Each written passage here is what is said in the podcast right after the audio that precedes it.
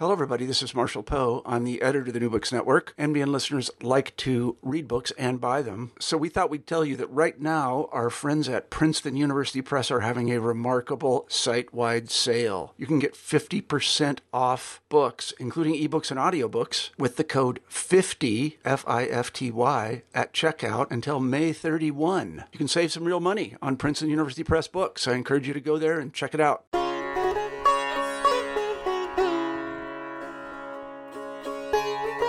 Hello and welcome back to New Books in Hindu Studies. This is your host, Dr. Raj Balkaran. I have the pleasure today of speaking with Dr. Angela Rudert. She is a visiting assistant professor in the religion department at Colgate University in New York. We'll be speaking, of course, on her book, Shakti's New Voice Guru Devotion in a Woman Led Spiritual Movement. Hello, Angela, and welcome to the program. Hello, Raj. Thanks for having me. It's a pleasure. So, how did you end up um, hearing Shakti's new voice? Or amplifying Shakti's new voice, as it were? Um, let's see. I I had a I had a project in mind um, when I was working on my PhD, and I had was looking at three female gurus, um, but only one of the three spoke Hindi language, and Hindi language was this language I had been studying. Um, so I decided to search around for another another Hindi speaking guru. And um, and so I did a Google search, and I'm trying to remember what my search terms were. I think they were um, women's empowerment.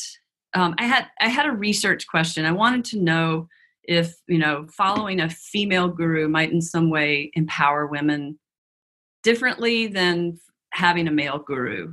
Um, and so I was actually looking up, googling the words "women's empowerment," Hindi language, guru um, i don't maybe another search term thrown in there. And um, and she came up on the first hit. So i used to be embarrassed to say uh, that i found my project in the google search but now i really i mean you know back in 2006 when i first discovered her it was a little bit embarrassing to tell my committee oh yeah so i found this person on the internet. Um, but when i actually got to the field uh, her tech team, the guru's tech team, sort of these techie devotees she has, mostly in their 20s, who have some IT training background um, and work for her sort of on the ground doing her media um, representation. Um, when I told them how I found her, you know, they just like fist pumped each other. They were so excited because they're the keywords that they had apparently placed in her website were um, successful. So, um, so that was that's one way. Um, many of the guru's devotees who I um, who I met in my research insisted that she had called me there, Bulaya. You know that I was called to the guru. That no one comes within her orbit without being called there. And I'm saying, no, no, no. I've been researching gurus for ten years. I wrote this. You know, I got a grant to come here. I'm here on research.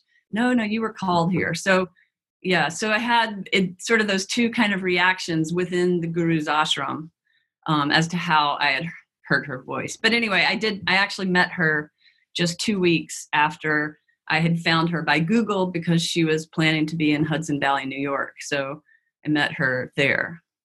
So there, are, there are many fascinating things that you've already said about your project. Uh, first of all, um, I have learned in the last four years um, entrepreneuring that Google is the guru of the modern age. yeah. We all go to this great uh, technological guru for guidance about everything in life. Um, and so, unsurprisingly, uh, the guru that is Google has led you to this. This guru was a project of yours. Now, this so your book is about a figure. Um, so, say a little bit, a tiny bit about your data for example, you're not studying an ancient Sanskrit text. You're not studying a ritual necessarily. You know, say a little bit about what it is that's constituting what you're studying, and then um, I was so so tempted to dive right into that question right at the outset. Is um, is the fact that this guru is female? Um, does that impact uh, female disciples in a certain way or not? That is obviously a, a really important question but I'm going to resist. Okay. resist diving into that. Tell us a little bit about your your methodology first. Okay. Um, so you know, as I said, I had been studying gurus for quite a while and studying female gurus in particular. Um, and I did ethnographic field work in her ashram. That was my my primary methodology was ethnography. Um, I also did some ethnographic field work in the United States. At um, I went to one of her meditation retreats in Florida. I went to several different places in the Northeast when she was in town and met with her and saw some of her larger public programs um, here in the US. Uh, but most of the research was done in North India and in her ashram, which is in Gannaur, Haryana. And then um, I also traveled out from the ashram all over India, meeting with disciples whom I had met either in her public programs in various parts of India or the people I had met in her ashram. So I, I would say i guess my primary text is her um, her words and um, and then her devotees words because i you know once i got into the field situation a lot of my research questions changed as often happens in ethnography ethnographic work. You know in my view whether you're studying text or or, or people if the the data especially in south asia in my opinion if the data you encounter doesn't occasion you to refine your, your theory or your method or your question, then you're not really processing the data directly. Right. yeah. The data should jar you in some way to the point of needing to innovate. Um, how you're looking at it. it, it in, in my view, so it's interesting you say that as well. Um, what? So tell us. Let's go. Let's go to the grand question of whether or not a female guru impacts um, uh, uh, discipleship, female discipleship. Um, what are your findings in this case study? Um, I'd say yes and no. You know, initially, you know, when I would ask women this question, um, and I even asked men, what does it mean for you to follow a female guru? Um, and just sorry, just for the sake of our, our listenership, for those who may not have read the book but may be interested in it, does this figure have a co-ed discipleship? Have a what? Does she have a co-ed discipleship? Does she have males and females? She has yes, she has men and women who follow her, who are her disciples, and who live in her ashram. But then also, so she has a core of people who live right in her ashram, who I refer to in the book as ashramites, because that's the way they refer to themselves. And um, and then a number of people who come to her ashram, which is actually a large, sprawling ashram um, that can hold up to 500 or maybe now more people at a time. So when she has a public program in her ashram, you know, many more people come. Um, yeah, so I interviewed um, men and women, and by and large, most people would say that her gender was irrelevant. That she was an enlightened guru, a self realized guru, and that the self is not gendered and therefore what does it matter they're interact when they interact with her they're interacting with the self and so um, so that was one answer um, but later in the research i also um, asked um, had a small group of women and there were it was more chatting less interview like and one of the women and then after i'm getting the same sort of genderless guru answer one of the women in that group said to me well you know, I did get to go to a 30 day retreat in her ashram. And I couldn't even talk on the phone to my husband the whole 30 days, or my in laws, or any family members. Um, so I have to ask myself, and this is the woman's words, you know, would I have been able to do that if my guru were a male? So there were some very practical, logistical reasons, I think, in some ways, that some women um, discovered that they had a little more freedom to be in her ashram because she was a woman. Um, that there was less of a fear factor for their families that you know she might be taken advantage of in some way or other.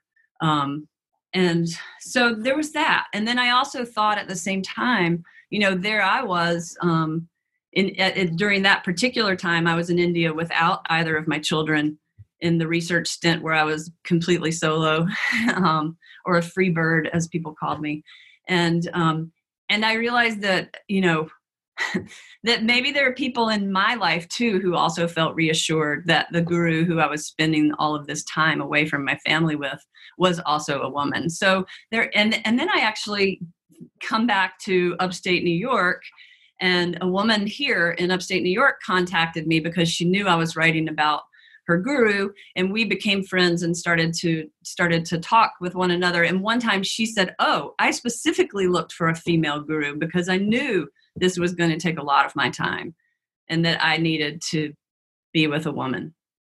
So, so yeah I, so it's sort of a yes and a no but that but because i think at first i was um when i asked my question does it empower you anymore to have a female guru or does it how does her gender affect you know your relationship? And the answer was always oh she's beyond gender. Um, I, I, kind of gave up that question or almost gave it up but it wasn't the driving question in the book i think once i got into the field um, what i was more um, interested in and what i saw around me more was the devotion and i wanted to understand guru bhakti better. And so, um, you know, I do look at her gender. I do look at other things that I went into the research with. I was interested in how she reaches out to people. How does she attract people to her? But I, I wasn't actually thinking of attraction in sort of this cosmic way like she drew you here she um, i was thinking of you know how does she attract people through her internet media and so while that's still part of the story i had to take very seriously um, people's own understanding of their devotion and the other forces that draw people into the guru's Buddha field, as they were referring to it, or her orbit. You mentioned that uh, bifurcation between um, sort of practical, mundane attraction and cosmic, psychic, spiritual attraction. You mentioned that at the very outset, and maybe you can say a little bit about um, how you've answered both of those. Well, the first part in terms of you know how do people find her in a practical mundane sense? How are they attracted to her? Um, and and perhaps you can also comment on your new understanding of of of the inner attraction that people feel to be part of that um, to be part of that draw. Um, okay thanks. Yeah i um, in the practical sense many people discovered her through at least in the indian context the majority of people i met discovered her through television. She has a satellite television show. And um, what is her um, her right hand man who's been with her since she was 13 and first started teaching um, that told me you know he's kind of in charge of that television show and has been producing it for for a while i think since around 2000 um, and he told me we have no reruns in all of these years. Um, and so i said what? Really? She's a no rerun guru? Um, and it turns so every time she speaks and opens her mouth she's being recorded whether it's a small um, private setting she's often there's often a small handheld recorder there. Any public setting her people are there with video cameras and everything. So when she, whenever she talks, you know, the spin-offs of her praxis are what get produced um, as internet media and television media. Um, and so so most people found her at least in india were finding her through satellite television and there were a number of people who gave stories like oh you know my auntie watches tv she watches all those gurus on tv but i heard this one's voice there was definitely um, uh, an almost like a magical quality to her voice for many of her devotees. There was this one really lovely story about a doctor in Amritsar who was eating dinner with his family, and Guru Ma was some distance away, a couple of blocks away at a Gurdwara, and she was singing there. And he heard her voice and dropped his dinner and told his family he had to run back to the office, but went to the Gurdwara to find her singing. Um, another story about um, a man in Ludhiana who had heard her, who somehow acquired a cassette tape. So in the beginning, her her teachings were disseminated on cassettes, and um, he heard this cassette tape, and he searched for a full year to find out because the cassette tape wasn't labeled whose voice this was that he was listening to um, because the voice was what attracted to him so um, or what attracted him to her. So there were a number of people who were attracted to her voice. They would hear her on television but be in the other room but want to come in and see who she was on tv or um, or they discovered her through cassette tape or you know even just locally you know um, like the Amritsar doctor who left his dinner. So and and then at the same time i was also reading um, content on her website um, that writes about her and about the um, the ashram and i was seeing the correlation there oftentimes in the ashram comparing people coming there as as being called like Krishna, like as the gopis called by Krishna's flute. So there's this um, understanding of attraction as being related to what I call the call and response, sort of this devotional or spiritual call and response, which is more the not the more the less practical material way of attraction and more i guess what we're calling for lack of a better word like the cosmic sort of um, attraction or karmic attraction even between a teacher and a student Oh, what's um, well, there's so many fascinating threads there.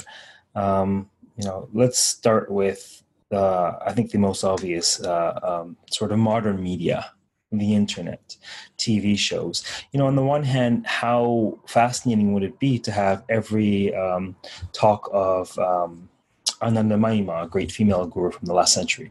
Imagine having all of her talks. Right uh, on record for us to peer into her way of being, her read her body language, hear her wisdom. Mm-hmm. Uh, how fascinating would that be? And it's it's it's quite profound that in this day and age, uh, the life of anyone, uh, much less uh, a great charismatic spiritual figure such as Guru Ma, can be recorded, um, and perhaps then um, even call devotees yet to be born. You know, calling them to whatever her message is, for example. So so, can you say a little bit about what you learned about uh, maybe what surprised you, or, or, maybe a little bit about the devotees' uh, perspective of of now that now that the, the, the the guru's message or presence can pervade modern media, particularly the internet? Yeah. Um, yeah. So the media was what attracted me to her. Um, you know that material you know here i am searching for a guru to write about and boom she pops up through the internet and a number of her us devotees had found her by internet. I didn't say that before.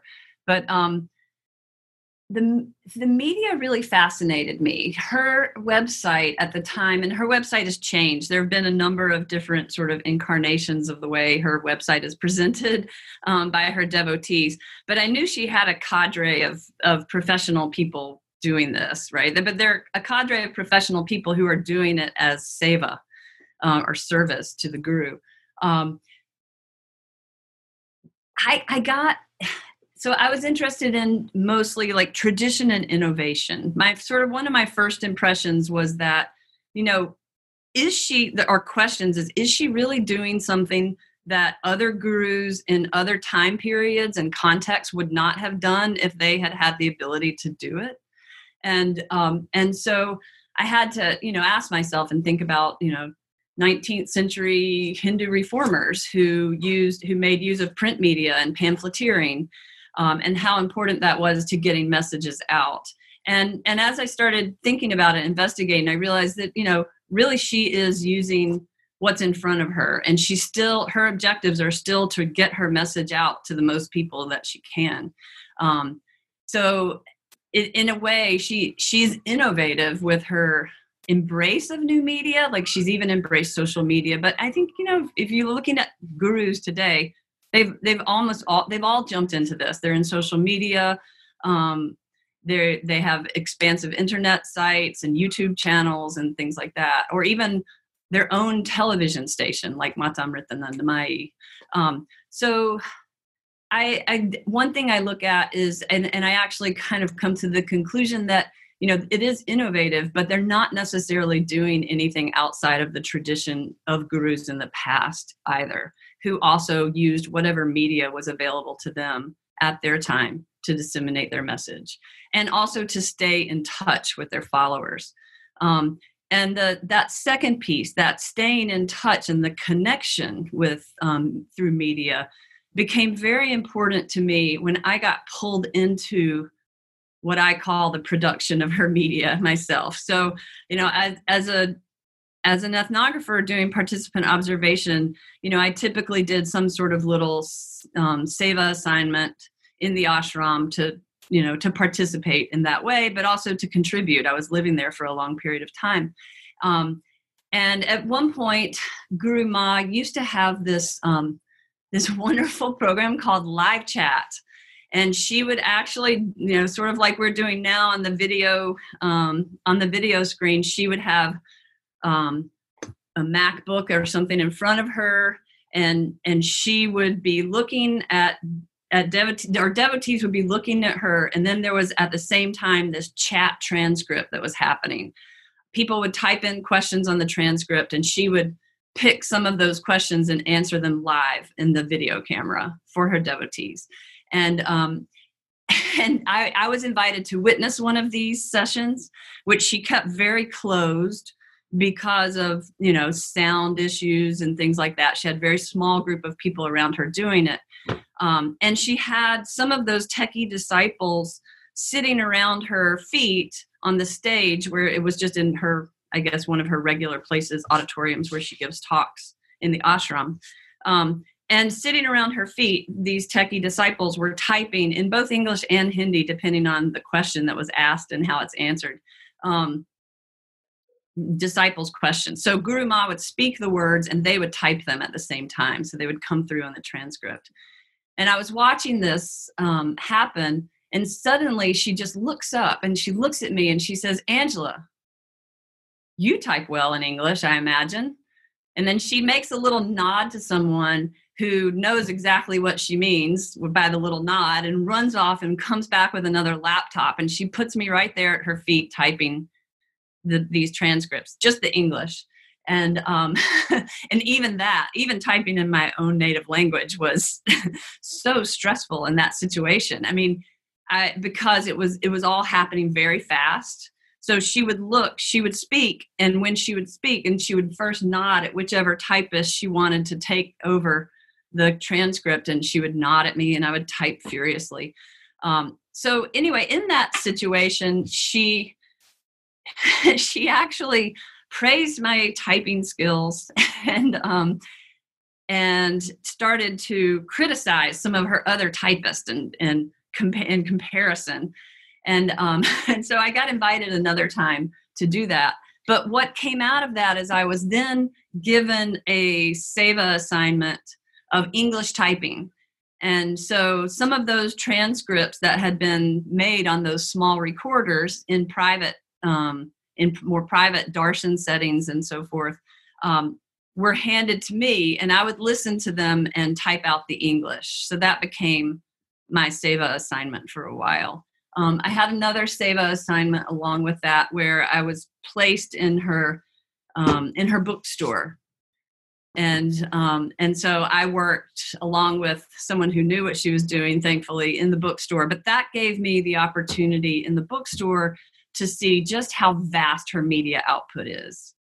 There were cassette, I mean, there were cassette tapes still for sale because some people were still using cassette tapes at that time. But by and large, there were DVDs, VCDs, and CDs um, of uh, recordings of her talks on various things. But she also produces, um, you know, she also has a commercial music production company and she produces spiritual music of her of her own. So she has these these albums that she sells that are actually you know studio produced albums that she makes of music. And then she also has you know just the live recordings of her of her work that are for sale. Um actually very reasonably priced um, for the most part cheap but i got to learn what exactly she's done and i really was immersed in the media through that. And now I can't remember how we started the question. Sorry. Oh, it's it's quite all right. That's my job. so uh, in in my questioning after what you made of her um, internet presence and her multimedia, Mm. um, uh, her, her multimedia, the, the multimedia expressions of her mission, you actually touched at the heart of the question, uh, which was the tension between tradition and innovation. Yeah. So I think you've I answered. kind of started with that. Okay. No, I, I think that you've answered for us the ways in which uh, she's innovating in her medium.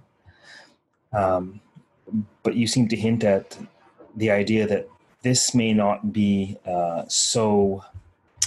Um, it, it really, if if Shankaracharya were alive today, he'd be using the internet, Yes. right? right. Right.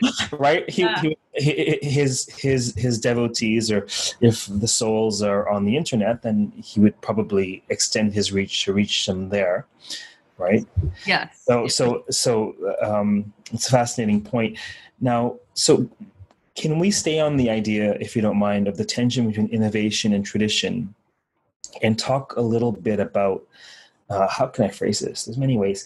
Uh, the extent to which, for example, she is uh, situated within the Hindu religious tradition Oh, versus, versus the extent to which she innovates that. You can bring in either syncretism or pluralism if you wish, but Yeah. there's obviously much to be said. So, so let me just ask you very succinctly: Yeah. What is the extent to which this uh, modern guru? Um, what is the extent to which she operates within what you'd call a Hindu religious paradigm, and to what extent, in your opinion, do you feel that she she innovates that? Yes, good, good question. Um, well, she, I'll, I'll just start with a quick bit of background information about her. She was born into a Sikh family in Amritsar. Um, she was educated in a Catholic convent school in Amritsar.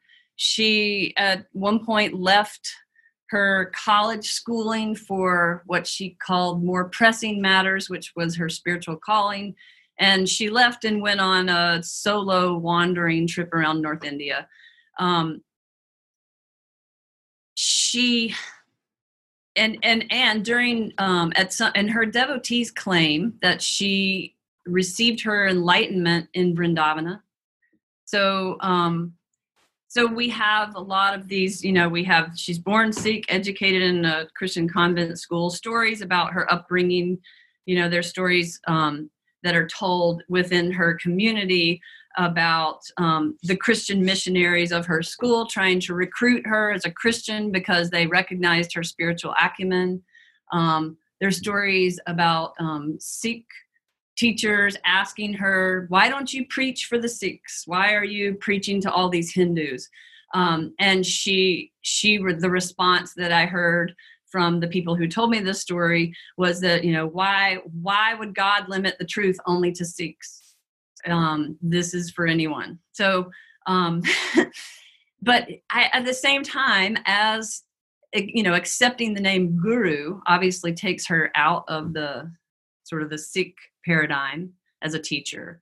Um, and and in some ways places her in this hindu religious paradigm um, of guru. Uh, at the same time i would uh, say she also sometimes she calls herself a sufi. Her her disciples call her a buddha um, as an enlightened one like using that in the in the literal sense. Um, and she teaches across many of these traditions. Um, drawing from lots of them. So, one thing that I feel is that the teaching across traditions is something that gurus have done. That's not necessarily innovative to teach across traditions or teach even about another tradition if there's a truth that you find applicable to your listeners. Um, and, you know, coming out of a tradition and a devotional um, sort of relationship that I think she has with Guru Nanak in particular, but other Sikh gurus as well. Um, you know, Nanak also came out of the river Bain and said, I'm not Hindu and I'm not Muslim. Um, and she sings the songs of the North Indian um, Hindi Sant tradition and Punjabi. Uh, and so she sings songs as Nanak apparently did across traditions. And um, and re- she refuses to be labeled as Hindu or Sikh.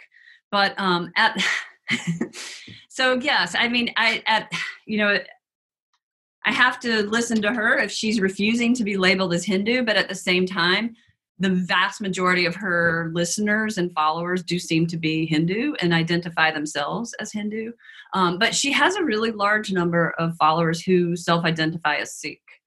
Um, hair keeping, not hair keeping Sikhs. I mean, um, so kind of a, a lot, a cross section actually. Um, so, so yeah, I guess I guess that's answering your question. But she refuses that identification.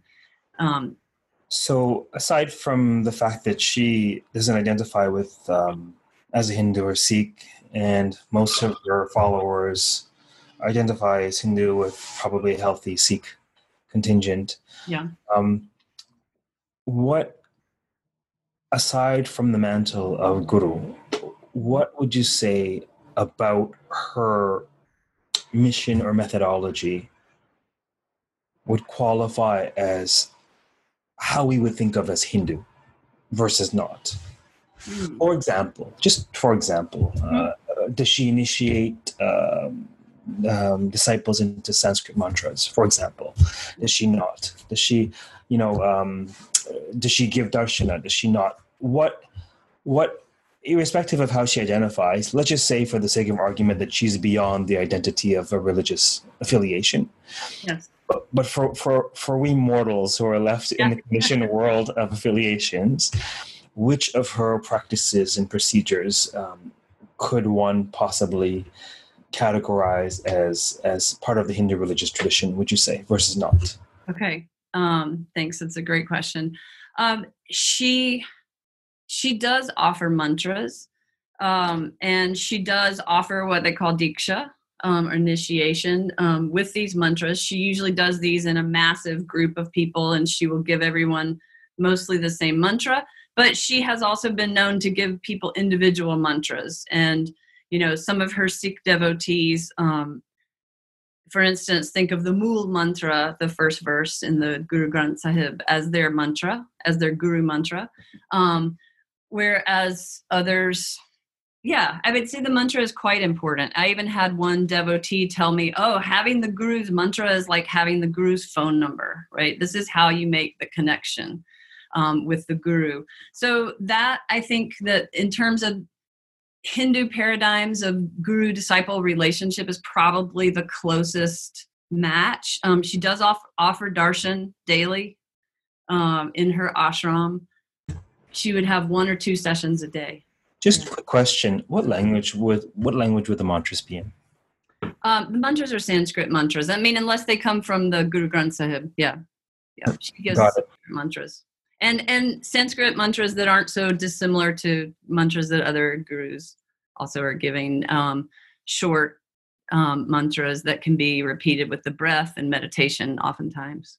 But she also will have um, and you know the ashram schedule and the different sadhana that's practiced at different times of day is all you know changes according to season and years and so forth but when i was doing research there was also all there was always a mantra japa session um, in the evenings and so people were chanting the um, mrityunjaya mantra um, to Shiva at one point, um, the Gayatri mantra at other times. So these, I mean, so yes, there there are a lot there's lots there to please hindu followers and also a lot of practices from hindu tradition that she finds um, important and and worth using in her in her setting even though she doesn't identify as, as hindu um, there's a temple in the ashram the temple is kind of interesting and um, a little bit eclectic. It doesn't necessarily identify, it doesn't look identifiable as a Hindu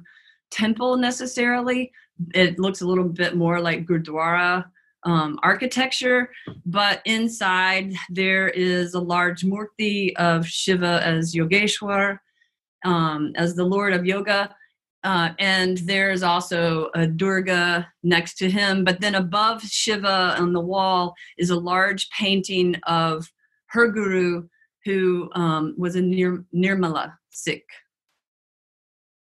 So that's that's uh, I, I, find this utterly fascinating. Oh, and then Buddha sketched on the out. Okay, the ashram is like an octagonal shape, and so each of the eight, um, you know, glass panels has a Buddha sketched on it too.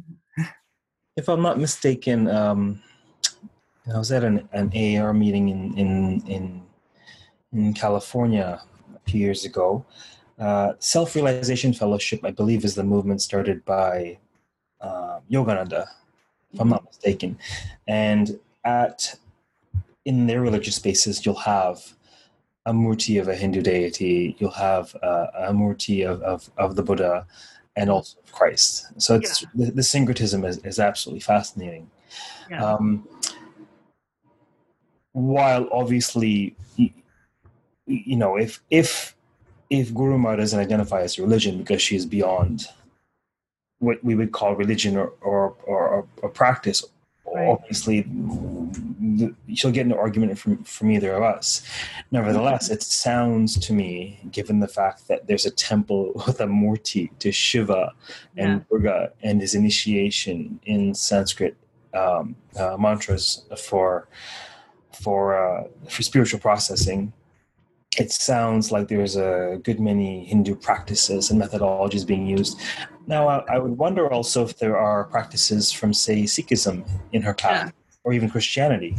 Um, I wouldn't necessarily say Christianity. I haven't, I haven't seen that, but that, but that may come into play at some point. Um, I'd say around was it around 10 years ago, 15 years ago, she discovered Rumi and she had already been well versed in Punjabi Sufi poets and their songs. She'd been singing those for many years.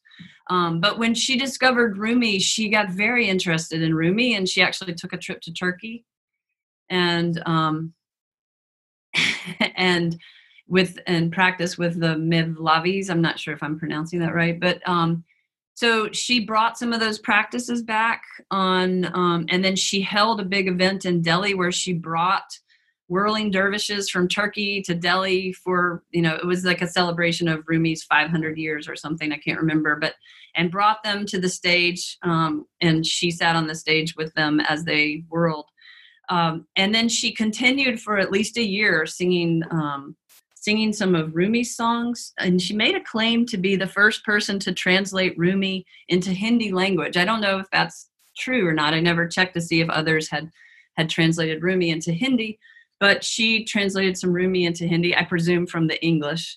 Um, and and she also gives her devotees so this and here's the thing when so yes she does operate in this hindu paradigm mostly but she also will give Sikhs the mool mantra as a as a you know as their mantra and she encourages all of her all of her people to learn it. Like, you know, she put out a DVD of the Mool, or a CD of the Mool mantra chanted 108 times, you know, so that people can learn it and chant it in repetition as one might a, a Hindu mantra.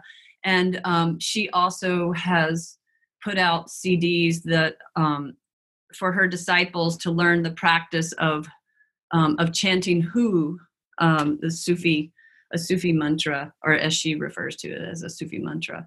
So yeah, she does. I would say, you know, I when she discovers something she thinks might help her people, at least this is how she puts it. Um, then she offers that. So she offers a plethora of things, but she also will, in some ways, make her listeners uncomfortable. You know, if they have come because they heard a song of her, they heard her singing songs about Shiva and on a on a CD or something, and they've come to her ashram, she will make them chant something from the Sufi tradition or something from the Sikh tradition. So she makes people actually think outside of their own religious boundaries. Um, but it, it this religious boundary thing is interesting. One time I was sitting in her audience, and there were maybe 350 people. Um, this was like on a weekend in the ashram, so a lot of people had come for Sunday darshan. And um, in this crowd, she looks at me and she nods at me and she says, "Angela, what do you want to know today?" and, and I, you know, I feel I had already been put in this position many times with her, so I had started to keep questions for her in the back of my fieldwork notebook you know, from like going from back to front, just keeping ready questions for the guru. At this point, though, 350 people, I was so nervous about it. So she said, Surely you have something written in that book. just tear out a page and send it up with you know one of my sevaks so i tore out a page and i handed it to one of her people who takes it up to her. And the question was i know that you refuse to identify as hindu sikh muslim christian or buddhist or whatever. But what about those disciples of yours? You know do they identify with particular faith traditions? And what do they think of you if they do? You know and so she looks at the question and and she just laughed at me publicly in front of this large group of people. And she said um, you won't put me in any box. And then she looks at me and she says i'll be watching you. Um, so it was yeah so it was interesting. So i have actually you know given the amount of access that i had with her which was much more than i had ever expected you know prior to field work i didn't expect her to speak with me personally at all or um, anything like that. And and so i had to ask myself this is one of the ways that the research really changed after field work like you know i have to go with it right? If this guru is going to invite me to go somewhere with her or invite me to ask questions publicly and these sort of things i just need to take that seriously. And so and also take her own words about what she says about herself seriously. Um, at the same time i just always had this tension between my academic self that wanted to categorize her and wanted to I mean, I didn't necessarily need to put her in a box, but I wanted to understand the context from which she was coming. And and what really made the most sense to me after um, more exposure to her media and really listening to what she said and what she's saying, um, I I do place her in the in the Sant tradition, in the North Indian Sant tradition, as sort of a contemporary um, example of how this tradition continues to live on. And that was also a tradition in which many of the teachers de emphasized their religious belonging. Um, so I, am thinking particularly Kabir and Nanak, but well. The um, the tension you raise between attending attending her talks or her events as a scholar of religion versus just an individual person or as a, devotee or as a sevika or as a as an aspirant. This is a really important tension um, that I think pervades and perhaps even plagues our discipline.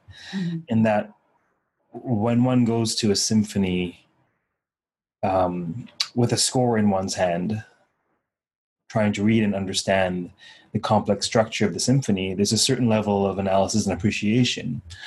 Um, which is not tantamount to losing oneself in the symphony and then reflecting mm. on it after the transformative power of of being moved by the phrases. So you know this tension is ongoing. Um, uh, so it's really interesting to hear you hear you hear you be upfront with wrestling with well you know i want to understand what you're doing and part of uh, part of my attempt to understand what you're doing towards your ability to do it fully with me anyways and so it's fascinating and also one could either say so well she's uh, she's very clever and folks like her are very clever because they don't want to be pinned down because who wants to alienate uh, a, a, portion of one's following you know surely if there was a, a healthy uh, following of uh, eclectic Jewish disciples. Surely she would then intone certain sacred Hebrew passages. Yeah. And surely there would be a CD a DVD, a CD where you know talking about you know uh, a certain passage from the Hebrew Bible and and, and the, the, the, sacred power thereof. I mean, on the one hand, it's quite smart. Um, it's good business to be cynical. On the other hand, uh, if there is such a thing as spiritual enlightenment, and if it is possible to be have part of your being beyond a conditioned state, then what she's saying is I'm beyond the very path that got me here. I'm beyond the Hindu methodologies, the, the Jewish methodologies, the Buddhist methodologies. I'm beyond these conceptions. I'm, I'm beyond.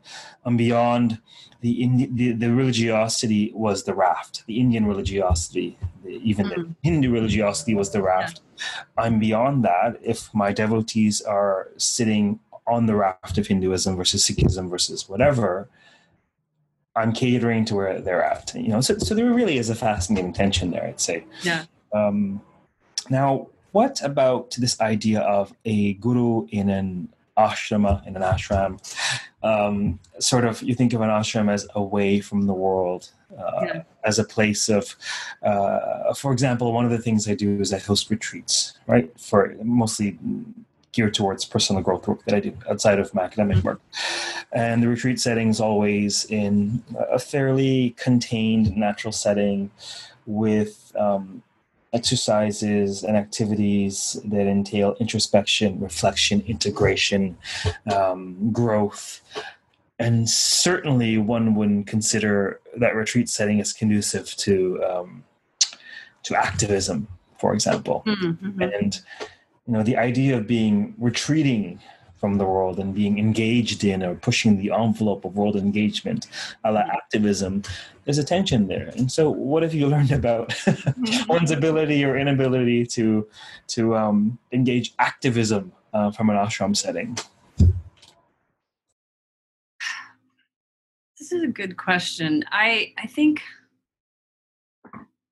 I mean, there she's certainly not doing something innovative that other gurus haven't done, right? We can think of Swami Vivekananda's practical Vedanta and other um, teachers who have sort of changed the notion of, you know, otherworldly in this or challenged the the the the diametrically opposed otherworldly life and this worldly life or whatever. But so I don't necessarily see that as new. I mean, her activism, I would say, comes through um, her speech, what she says, her words, um, and the way that she talked. I mean, and, and I also, I tried to, you know, what drew me to her was her NGO to empower girl children through education. That, and that's sort of her language that was on the website um, to empower the girl child. Um, so that was actually, I would not have found her or even cared to go to her ashram had the activism not been a piece of what she was doing. Um, so that was certainly part of my attraction to her. And I, I wondered if others were attracted to her because of that. Um, I don't know that people were necessarily attracted to her because she was educating girls, but they were proud of it, very, very proud of it. And a number of her followers were enthusiastically repeating a lot of what she says about women's empowerment. And, and I heard her very publicly say um, in different places, you know, everywhere she would go, she would spend about five, whenever she gives public talks in India, she'll do five days of public talks. And by the last day, there's a big, like, I'd, I'd call it a fundraising pitch on the one hand, right, to raise money for this Shakti program. The NGO is called Shakti, um, to raise money for Shakti, which is the girls' education program. But along with that, and she would have some every day, but in that last day, she would spend a whole hour talking about talking to people in a direct way, like you, I'm talking to you you need to get your girls educated. Do not even think about their marriage until they're educated. Let them have a choice in their partners. I mean, and she would just very um, sort of contemporary ways of thinking about um, a young woman's life and and and um, and presenting that. And her her major issue that she speaks out about quite a lot is the child sex ratio in India and the disappearing girls from India and the and the off balance that this is off giving um, the nation. Um, and so she talks about that quite a lot. Um, so anyway, these are the things that that attracted to me her, her. I wouldn't say that that activism is necessarily buzzing around the ashram. It's part of what she does, and everyone knows she cares about it. She'll sell um, you know, sometimes t-shirts designed by girls who are her devotees in the ashram that say, um, oh, females are not emails, don't delete them. and um, another shirt that says um, on the outside, Shakti is inside, you know, so in, like inside the wearer. So she and and she will bring but this happens once or twice a year. Those girls um, who she is currently funding education for she brings to the ashram with a chaperone and she has them do some of the sadhana that she has her ashramites and her guests in the ashram do. And she puts the girls through sort of a regimen for a, a weekend of sadhana learning meditation learning yogic asana um, pranayama and other things like that yeah that's fascinating are there any um, are there other examples of contemporary uh, female gurus that come to mind. In, in, full disclosure, what comes to mind to me, uh, to, to a certain extent, is uh, Amritanandamayi, so Amma. Mm-hmm. Amma's mission, different scale, I think, from what I can yes. glean, slightly different emphasis. Yes. Uh, but, you know, are there other female gurus that come to mind as counterpoints? Besides Amma, I mean, I think Amma is who I was thinking about a lot as I designed my project because I was very interested. I had written some early papers about her, um, and I was really interested in her activism. So, but I have not. I'm just trying to think. Um, so she's the one I think of, and I and I believe in in terms of activism, she sets the standard. Really, I mean, I'm not sure that there's another um, Hindu organization that competes with her aside from the Ramakrishna Mission when it comes to humanitarian aid and other um, social service activities. So I had come from studying that sort of, um, you know, gurus engaged in NGO work and social service when I first met Guru Ma, and I asked her, you know, uh, what about the Shakti program and what she thought about her social service, and she said, "Oh, you know, that's." you know that's not that's not my gig i'm not a social service guru is what she said i'm not a social service guru I just really care about educating girls. It's my only engagement. Um, and that Shakti program has expanded. It used to just um, educate girls to 12th standard. Now there are scholarships that help um, pay for nursing schools and other professional schools. And she even has scholarships in college, in a couple of colleges. One is the college she actually went to in Amritsar.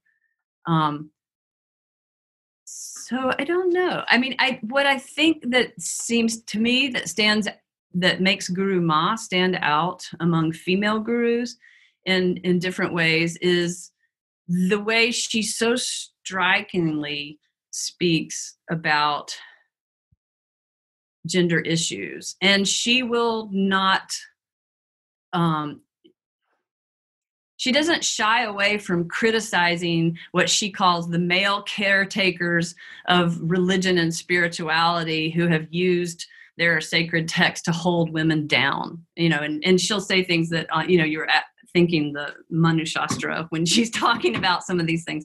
So she um she's very she speaks very adamantly about how religion has not been good for women. That religion is a male bastion that's been used to hold women down. So that I think that's one reason she embraces the term spirituality more than religion and has something to do with why she refuses to be in put in a box. Um, yeah. So I'm not sure that really answers your question about other female gurus. But so her strident language is one thing that I think sets her apart. Another thing that sets her apart, at least from female gurus who have been explored and written about is that she doesn't present herself, nor do her disciples present her as an avatar. So she's not an avatar guru. She's a real a real woman. in other words, like and, and at one point she looked at me and she said, if I can become a Buddha, why can't you? Um, and I found that, um, and I thought about this a lot, you know, and i don't and a lot of women look at her and they and she also kind of speaks from this sort of exceptionalism stance too where she is at a higher level than the rest of us. So that's there and people certainly look at her that way. But then now and then she comes right back to this i'm i'm just a woman like you you know. If i can be a buddha why can't you? So would you say she presents herself as an individual who has attained enlightenment and can be a model for other individuals also seeking enlightenment. Yes, I think she does. I my impression is that that's how she most often presents herself. Sometimes her narratives you know have that mode of exceptionalism into them or that nature of exceptionalism but most of the part i feel like she does hold herself as a model and um, one one way that you can think about this she, she actually produced a music video um, for her shakti girls and um, in one of her songs that's called Suno Suno, listen, listen, and uh, or or listen, and um, in this video, it, it's interesting to me. She made it for the girls who she brings to the ashram, but she also made it to use as a fundraising piece for people who would give to the Shakti program. Um, but she shows a number of women in this, lot, lots of cuts of women who are doing things like a woman who's an engineer, a woman who's a police officer, a woman who's in the army, a young girl playing basketball, a woman who's taking care of her daughter. Um, so you see women in lots and lots of different roles. And in this song, she very clearly, or at least the poetic narrative voice, very clearly identifies as Shakti. So this title, Shakti's New Voice, I didn't just, you know, make that up necessarily. She definitely identifies with Shakti. And then this whole idea of the power of her voice um, as an attractive force um, is kind of what brought those together for me. But she, um, yeah, I can't remember where we started with this question now. Oh, this is uh, it's a journey, right? This is yeah. uh, this is the point isn't to gather information. Uh, the point is to see see yeah. questions are are issued so as to spawn discussion. And if you forgot how we got there, that's probably a good thing.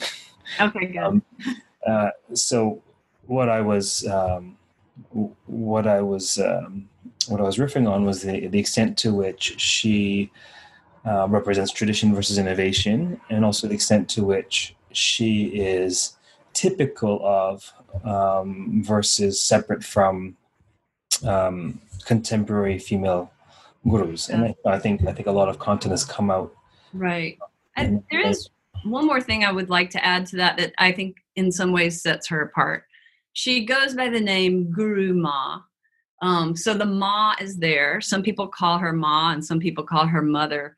But that guru is first. And it's not Mata this or Mata that or Ma this. It's Guru Ma.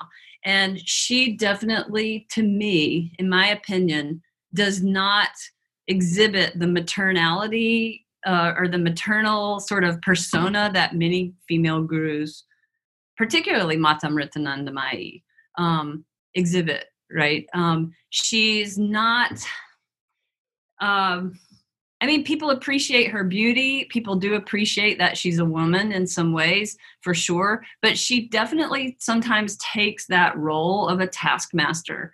And you know you read these stories you know there are the gurus who are very kind and then there's the guru who's going to throw a stick at you to teach you lesson or whatever and she's more the latter she's um she's tough on people and i got to see that a lot um not necessarily nurturing and maternal as we think I, I think in the indian context of female gurus she's the tough love ma she is yes that's fascinating. Mm-hmm. Um, so, what was it like being around her? I mean, what did you what did you make of her as a figure, as a presence? Uh, were you, you know, um, I don't want to lead you. It's not. I don't have an agenda in asking that. But mm-hmm. uh, uh, what struck you about her, or if anything struck you about her? What was it like being around her? What did what did you make of her when you when you didn't have your notebook in your hand?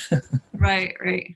Um, you know, she's a little bit intimidating. Um, she's a little bit intimidating, but at, I felt sort of a general benevolence from her. You know, so there was part of me that thought, oh, this glossy website, you know, new age guru, is she for real? Is she not for real?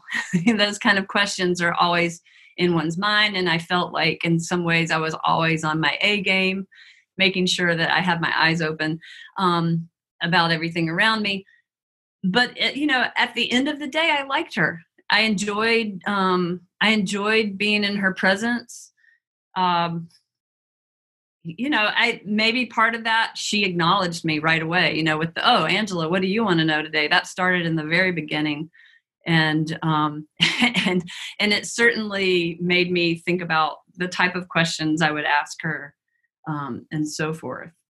So yeah, I guess I in general I really enjoyed being with her, and um, yeah, I never thought of her as my guru, but I um, but I felt she was benevolent and I liked her. So I guess that's all I can say.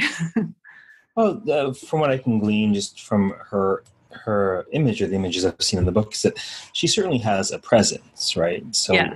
I'm a bit of a people watcher. I, can, I honestly, I, I, joke about this all the time. I have no idea how I didn't do an ethnographic project. I mean, it never occurred to me to get credit for that until my master's.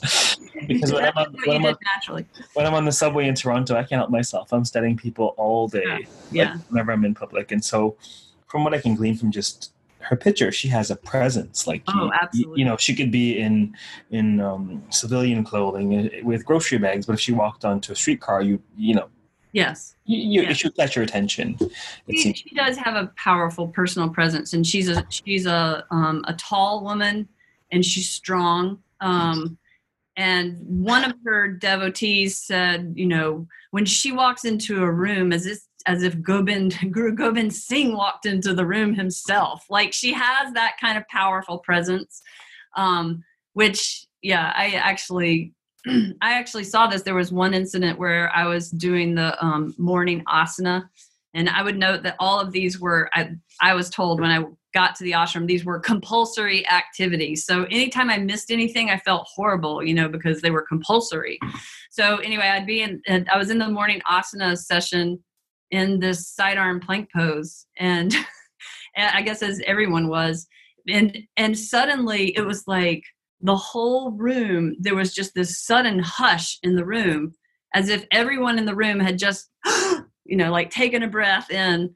And um and i didn't realize what had happened but like i look up and there she is standing right in front of me you know? But you know the, the whole room does change when she walks in. Part and i never understood completely is this because she walks in and she brings this powerful presence? Or is it because of the expectations of everyone in the room who has this relationship with her? So when she comes in it's like oh you know so yeah. This is something i've i've uh, reflected on a great deal over the years engaging all kinds of people at the academy uh, private sector one-on-one. And obviously much of much of of someone's presence will be socially crafted. A uniform is a great example there's something stately and attractive about a uniform, and people look good in uniform. A physique is a good example. Mm-hmm. Um, uh, Roman Catholic regalia, my goodness, you know, if you're paying attention, you know, this is the grandeur right. of God in, in, in, in silk, you know. Um, you know, so much of it socially crafted, and yet, you know, I've seen time and time again that although it scientifically evades us, a charisma is uh, an aura, uh, a field of energy is not a concept. It's palpable. Right. People that have a palpable field of energy about them that will attract your attention, you know, um, a few feet away. And she strikes me as one such person, and, and that's why that's part of why I'm asking because she yeah. obviously has quite a presence.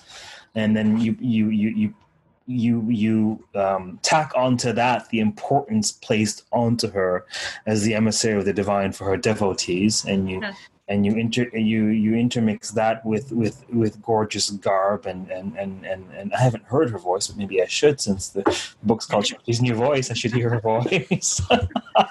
she loves to sing. She she's put a lot a lot of music and you know. Um, yeah.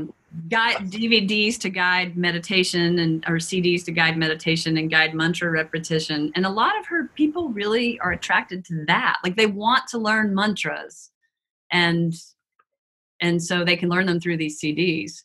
But, so the, sorry, go on. Mm-hmm. No, no, that oh. was going to take us back to the present. So I have, I have a, a, quick question, and then um, so tell us uh, roughly, if you can, the percentage of male to female discipleship, um, and even if it's just approximate, like half, three quarters, and what's your sense? Um, well, my sense, if I base that sense on um, large public programs. And and you know granted not everyone who comes to a large public program because they've seen a billboard in their town is a devotee but they're listeners anyway right? So if i look at her listening her physical listening office um, audience in places i went in india the women always outnumbered the men. Um what percentage would it have been? Maybe 60 40 or 65% women or something. So not a giant majority, but then at the same time, from other studies I've read, it seems that women outnumber men in a lot of religious settings in India um, and in gurus' audiences as well. What about among the, the ashramites, as they call themselves? Yes. Um, I would say more women, more women than men for sure.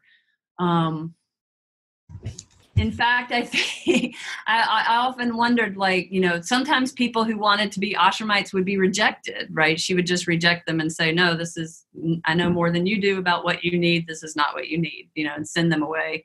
Um, but I don't think I ever saw a male rejected. And part of me wondered, is that because they need more men here in the ashram to do physical labor? I don't know. but it did seem to me like there were not a lot of, um, not as many men in the ashram for sure. But um but uh, yeah but uh, so more women than men maybe more in that percentage like 70 30 or 65 35 so you mentioned um, uh, Guru Ma's voice um, and you're talking about that some of the draws that folks are looking for for mantras more than a spiritual teacher and they end up finding her because mm. teaches or she offers instruction on mantras. Is that correct? Yeah, I think some people are attracted to that, um, particularly if they're searching YouTube and they want to learn the Gayatri mantra or something like that. So they're definitely, yes, if you're interested in that or if you're interested in meditation guiding, you know, people would find her searching those things, people could find her on the internet. Now, do you, there was mention in your book, uh, if I'm not mistaken, of uh, the Guru Gita and this being an important text of the path. And it just brought back so many, many memories. Um, oh, for, I don't know, seven, ten years, I went to live talks in Toronto. This is um, probably throughout my master's and uh, probably my bachelor's and master's years. Um, and uh, the Guru Gita, uh, it was at a yoga studio. There was a, a, teacher who came to to share his wisdom there, and and uh, part of that, and he was a traditional Indian guru, I should mention mm-hmm. part of that path um, was looking uh, at and intoning the Guru Gita. So, could you tell me a little bit about their use of that text and and and, and the, the what seems to be the primacy of that text in in yeah. this mission? So, some of the you know the songs that are sung at morning arti and evening arti have bits of the Guru Gita in them, but this um, her organization, at least when I have been in the, um, you know, when I was doing my research, she was not prescribing the Guru Gita, you know, like let's say the Siddha Yoga movement has prescribed it. Followers should um, chant the Guru Gita every morning. So there was, I never heard her prescribing this as something people needed to learn. But people were asking about it. And just as people asked about the Bhagavad Gita and said, Oh, Guru Maji Singh, please give us talks on Bhagavad Gita. And so she did that. And oh gosh, it's like a two volume book of all of her talks. And it's also um, maybe 80 or 90 episodes. Um, and sometime after she had talked about the Bhagavad Gita, um, some of her devotees had also asked her to talk about the Guru Gita. So she did a set of talks on the Guru Gita. But what I found really interesting is when she talked about the Guru Gita, she would bring in sant voices to exacerbate like her points to bring her points forward and even stories from Goindwal, I mean like from the Sikh gurus um and, and the devotion between you know the guru and who he would name as his successor and those kind of stories um, which i thought was a really lovely way to teach this hindu text and she would also bring in stories of Bulleh Shah, Punjabi Sufi, Sufi Sant, um, and talk about Bulleh Shah and his guru devotion to his guru. So, you know, she in the context of talking about guru devotion would bring in examples of all kinds of things and she would even sometimes bring um, into some conversations stories of jesus and his disciples. So yeah and so i think in some ways what she does is she is she wants to teach the sanskrit text and she'll sing the she'll sing verses of the guru gita in sanskrit but then she very quickly switches into hindi language and and very clear hindi language that's not replete with lots and lots of sanskrit terms um, but more what her disciples would call plain language. You know she speaks in plain language that's why we like her. Um, and and then teach the teachings in plain language. And she at the same time she would always and she would use those sants and she would talk about charandas. You know when he taught his his disciples he was teaching the same thing that shiva taught parvati in the guru gita but he did it in hindi language so his audience could understand you know and so now she's um, so she sees herself and in some ways as a as an inheritor i think of that tradition she strikes me as a, a, a, masterful innovator. She takes innovation to its extreme, uh, but I, I, don't really perceive her as breaking away, despite her claims of not identifying with. Right. Uh, I, I really, it's there's a there's a, a massive tension there, but I, really see her as as as greatly innovating what we would call Hindu religiosity versus breaking away from it. Would would you would you agree with that assessment, or do you have a different perspective? Um, I do agree with it, but I guess I wouldn't necessarily say Hindu religiosity is Indic religiosity, you know, because she even will sometimes say, you know, the Hindu rishis, they weren't calling themselves Hindus. um, and, and you know, so she doesn't call herself that, but at the same time, she teaches that wisdom. So, yeah, I, yeah, I, but I think you're right in that, I mean, I'm glad you come to this conclusion because I think that's the conclusion that that I come to in the book is that you know she is innovative, but she's innovating within the tradition of like Hindustani religiosity well, for the most part this is such a i mean this is a core issue in so many of the circles i've traveled over the years for example there, there are yoga circuits in toronto that are all about the asanas it's the modern yoga movement and there are yoga studios in toronto that really want to give a sense of the philosophy or, or, or, or asana as one of the the limbs of ashtanga for example yeah. Um, and there, there are these various different eclectic movements that use and appropriate and honor Indic religiosity. Mm-hmm. Um, and and it seems to me time and time again that no matter how innovative a, a movement or a practice uh, may become, it strikes me as what anchors the tradition are the eyes of the guru. Uh, is, is, is, is the embodiment of a principle that can understand how much is too much or how far is too far away. And it's, it's really interesting that as innovative as a paradigm is, you know she is the guru and she is the arbiter of of what's wisdom and and, and what innovative uh, what innovation's wisdom versus what innovation is uh, sacrilege or or just um, uh, rebellion.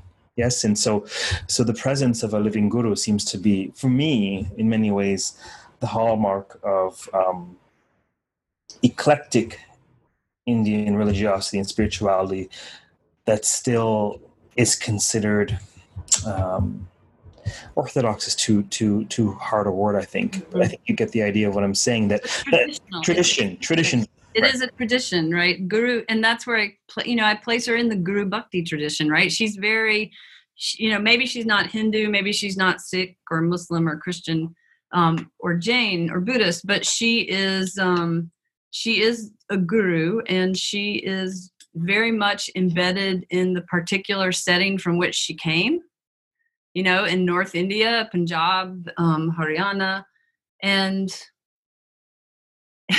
and um, yeah, and and she is following a tradition of other innovators, if you want to put it that way, right? I mean, the the gurus or the forebears who she seems to look up to and sing the songs of, those are also people who crossed boundaries oftentimes and um, and were innovators um, and they were they were all innovating based on what they perceived to be their inner guidance that was inextricable from their their enlightenment.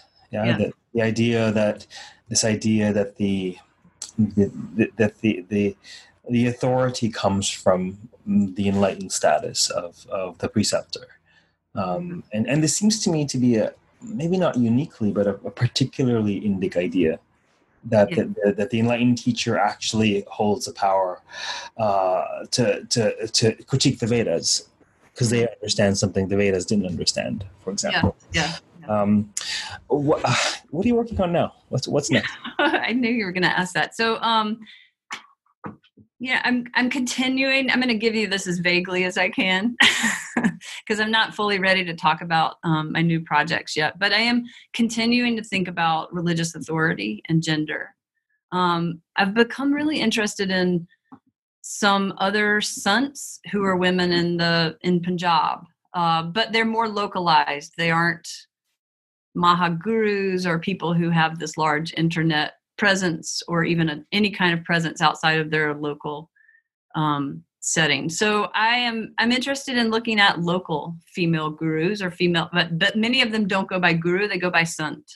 And um, yeah, so and and I'm interested too in in continuing to see how how relevant this sort of you know we hear a lot in the american and canadian context you know I'm spiritual but not religious and this is something that in a sense we i was hearing from guru ma who embraces this term that you know we scholars have criticized as being so vague as spirituality as something that has to do with the spirit or the atma.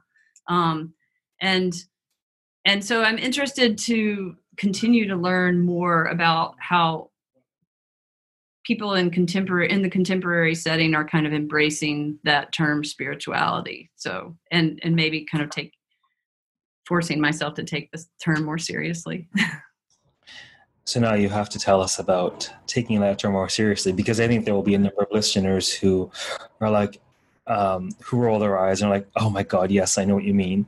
And then maybe listeners will are like, "Well, what do you, well, what, what's it, what do you, Right. uh, I'm spiritual but not religious." So right there's obviously a tension. So say a little bit more about that.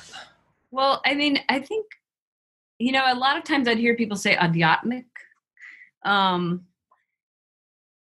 yeah i mean it's the idea when i when i would hear people in the context of my uh, research with guru ma talk about spirituality it wasn't some like sort of fluffy new age i'll pick from here i'll pick from there even though there's a little of that eclectic um, choosing of practices and that sort of thing. But it, but the reason they were embracing the term was because it had to do with spirit and spirit and atma and the understanding of the atma then un, then wanting to know um,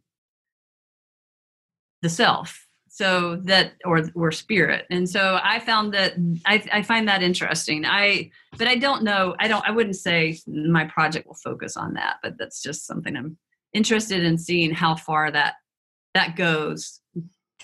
Well, you'll have to circle back with whatever else you, you churn out in coming years. um, so, um, is there anything else that you want to touch on that we didn't today? no i mean i yeah i no i don't think so i think that we're good um i really appreciate the conversation i've enjoyed it very much Well, I've enjoyed it as well, and and I trust so so have our listeners. Um, once again, I'm speaking with uh, Dr. Angela Rudert, who is a visiting assistant professor at Colgate University in the Department of Religion. We've been talking about her new book, Shakti's New Voice Guru Devotion in a Woman Led Spiritual Movement. I'm your host, Dr. Raj Balkaran, here on New Books in Hindu Studies. Um, you can find out about my work if you're interested at uh, rajbalkaran.com. Uh, until next time, keep reading. Bye bye.